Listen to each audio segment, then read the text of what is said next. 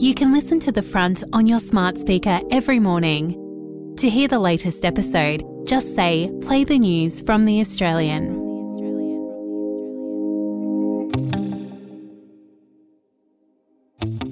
From The Australian, here's what's on the front.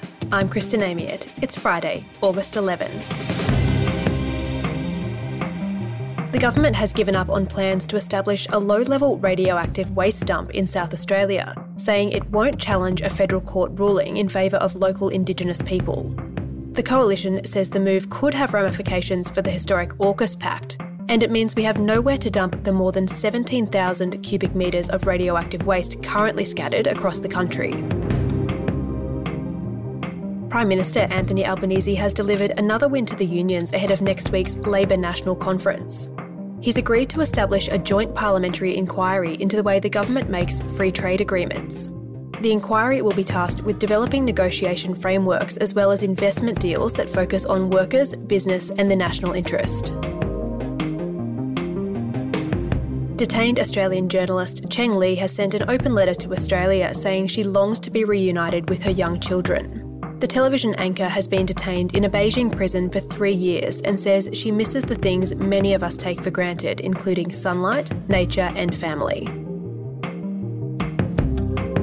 The Matildas will take on France in the quarter-final of the FIFA Women's World Cup tomorrow night. But can our national team continue their home ground dream run and will star skipper Sam Kerr start in the Matildas' most consequential match yet? That's in today's episode.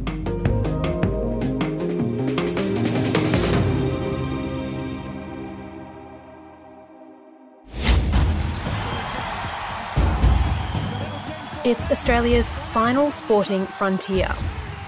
We've comfortably clocked up World Cups in cricket, netball, and rugby, among others, and secured about every trophy, ring, and urn under the sun. A FIFA World Cup, however, has evaded our football loving nation for decades.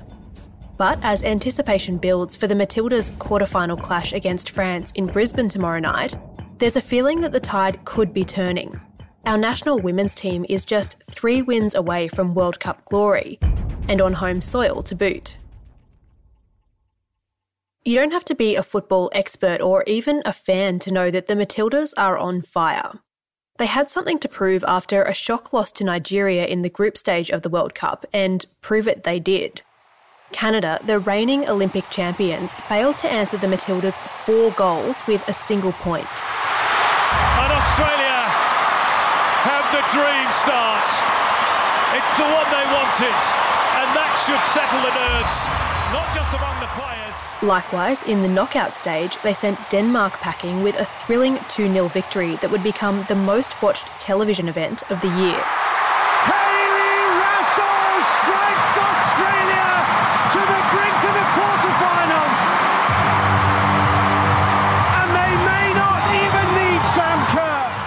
And they did it all with little more than a cameo from benched skipper Sam Kerr, proving they're nothing less than a team of superstars. Steph Catley, no problems.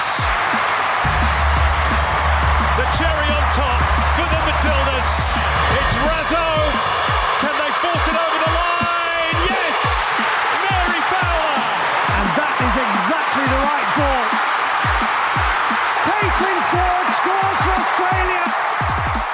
So, as speculation mounts around the star skipper's probable return, do we dare ask if this could be our year?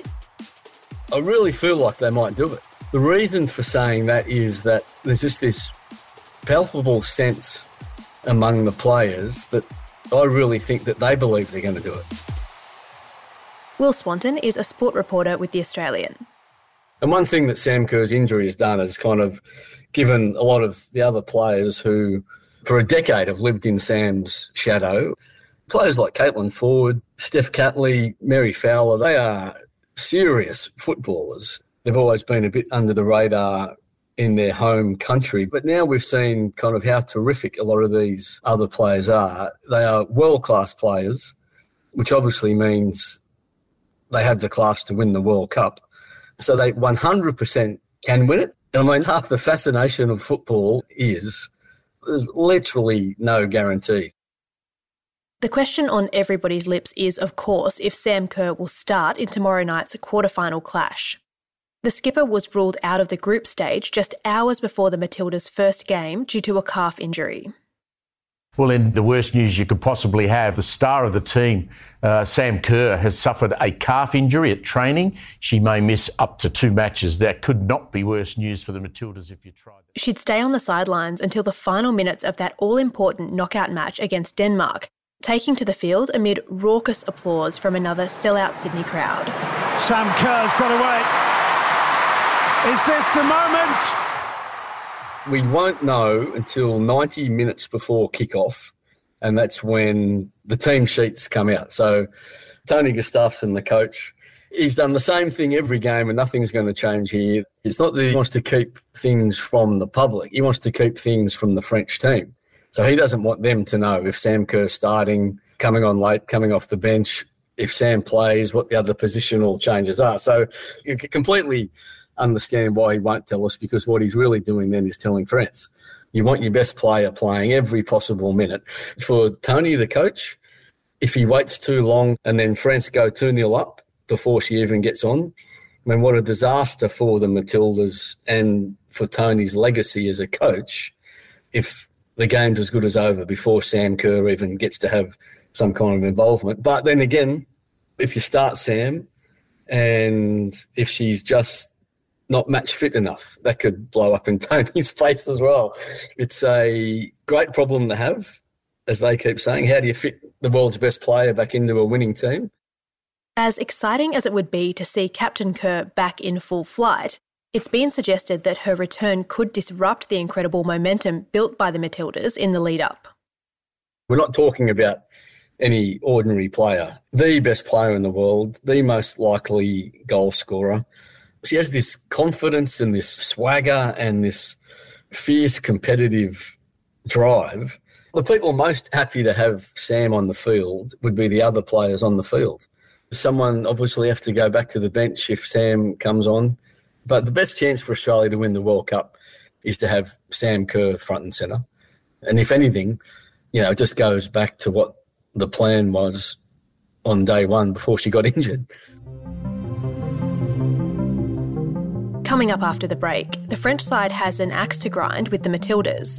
So, what should we expect from one of the world's best teams in Brisbane tomorrow night?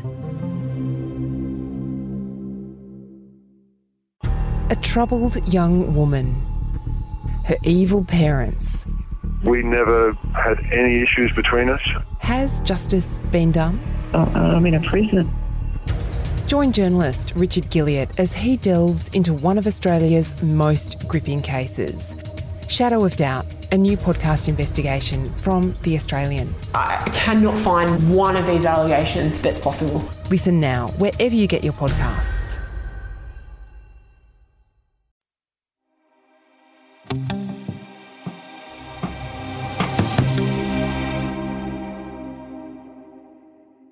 Back in July, before the FIFA Women's World Cup got underway, the Matildas hosted the French football team, the Blues, in a friendly match at Melbourne's Marvel Stadium. In a sensational shake-up, the Aussies got up by one point to nil. Here come the Matildas. It's been a little while since we've been up this end with real intent. Raso, the cut back for Fowler, beautifully done! And Mary Fowler off the bench in the second half and onto the score sheet. Coolly taken. France is currently ranked fifth in the women's FIFA rankings, five full spots ahead of Australia. They could have and probably should have won that match with their eyes closed. So, to say they were seething about the result would probably be the understatement of the century. Sport reporter Will Swanton wrote for The Australian that there's simply no way the Blues will be taking tomorrow night's quarterfinal clash with the Matildas lightly. Here he is again. This is a true powerhouse footballing nation. A European powerhouse won't take kindly to being beaten by good old Australia down here. this could be the hardest match the Matildas have in the whole tournament because they're a skillful team, they're a tough team, so, for the respect we give the Matildas here, the French women don't get that in their country. And part of that is because they've been massive underachievers for French football at Women's World Cup. So, the French women are trying to prove that they can achieve what the French men can. One thing I remember from that practice game in Melbourne when the Matildas won, I just remember how furious the French players were to have lost even that game. The other interesting thing is four years ago in France was the Women's World Cup.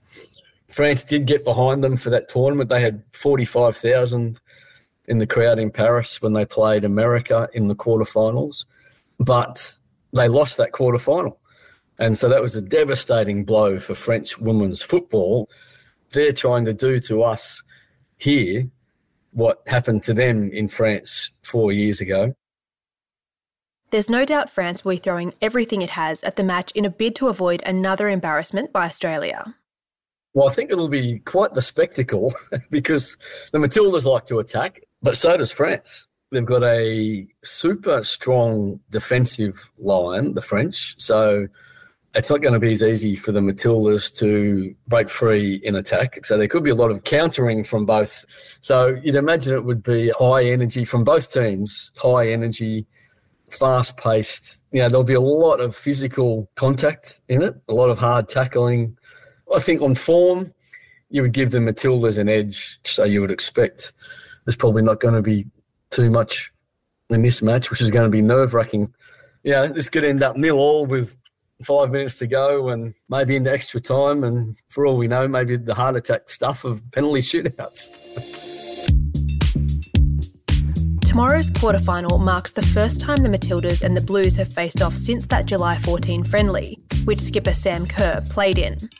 So, noting the Aussies' current form, should they be afraid of the captain's comeback? That's what we're saying about Tony keeping everything under wraps until 90 minutes before kickoff. Because if you're the French team now, how do you plan to play the Matildas when you don't know if their you know number one player is starting or coming off the bench? They'll have a game plan for when Sam's on the field and a game plan for when she's not there, which is great for the Matildas because it's only not until 90 minutes before kickoff that the French actually know who they're playing against. Because when Sam is such a unique player and such a dangerous player, a lot of the French defence is just going to have to swarm on her because the only way you can stop a player like Sam is to give her no space. The Matildas, for their part, have form and fitness on their side. And Will says they'll be taking every inch of their enviable momentum into tomorrow night's clash against France.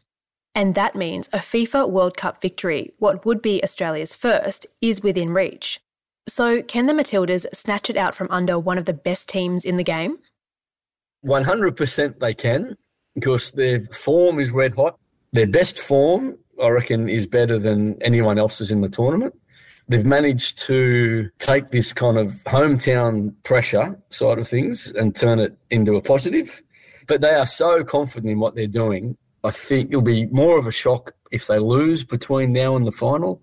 But I've also got this kind of suspicion that France is a heck of a team with a massive point to prove to the Matildas, to the people back home in France, to themselves, French football is that, you know, swagger and confidence and aggression and pride in the French football jumper. I think on form, the Matildas are slightly ahead, but I don't know. I just feel like France is going to come at them with the kitchen sink, the whole bit. Will Swanton is a sport reporter with The Australian. The Matildas take on France in the quarterfinals of the Women's World Cup at 5pm Australian Eastern Standard Time tomorrow. Subscribers can follow all the action live at theaustralian.com.au. Thanks for joining us on the front. Our team is Claire Harvey, Tiffany Dimmack, Jasper Leak, Lia Tsamoglou, and me, Kristen Amiet. Access a world of true crime podcasts on Crimex Plus where award winning journalists take a deep dive into unsolved cases. Every week, we're waking up to a dead woman, a dead mother, sister, auntie, grandmother. It's not good enough. From the team that brought you The Teacher's Pet, Shadow of Doubt, and Dying Rose, unlock early, ad free, and bonus content from brand new series and flagship shows such as I Catch Killers with Gary Jubelin. One was shot in the mouth, and I thought he was dead Another one been shot with a shotgun and I got the overspray. Search for Crimex Plus on Apple Podcasts to start digging deep into the world of true crime.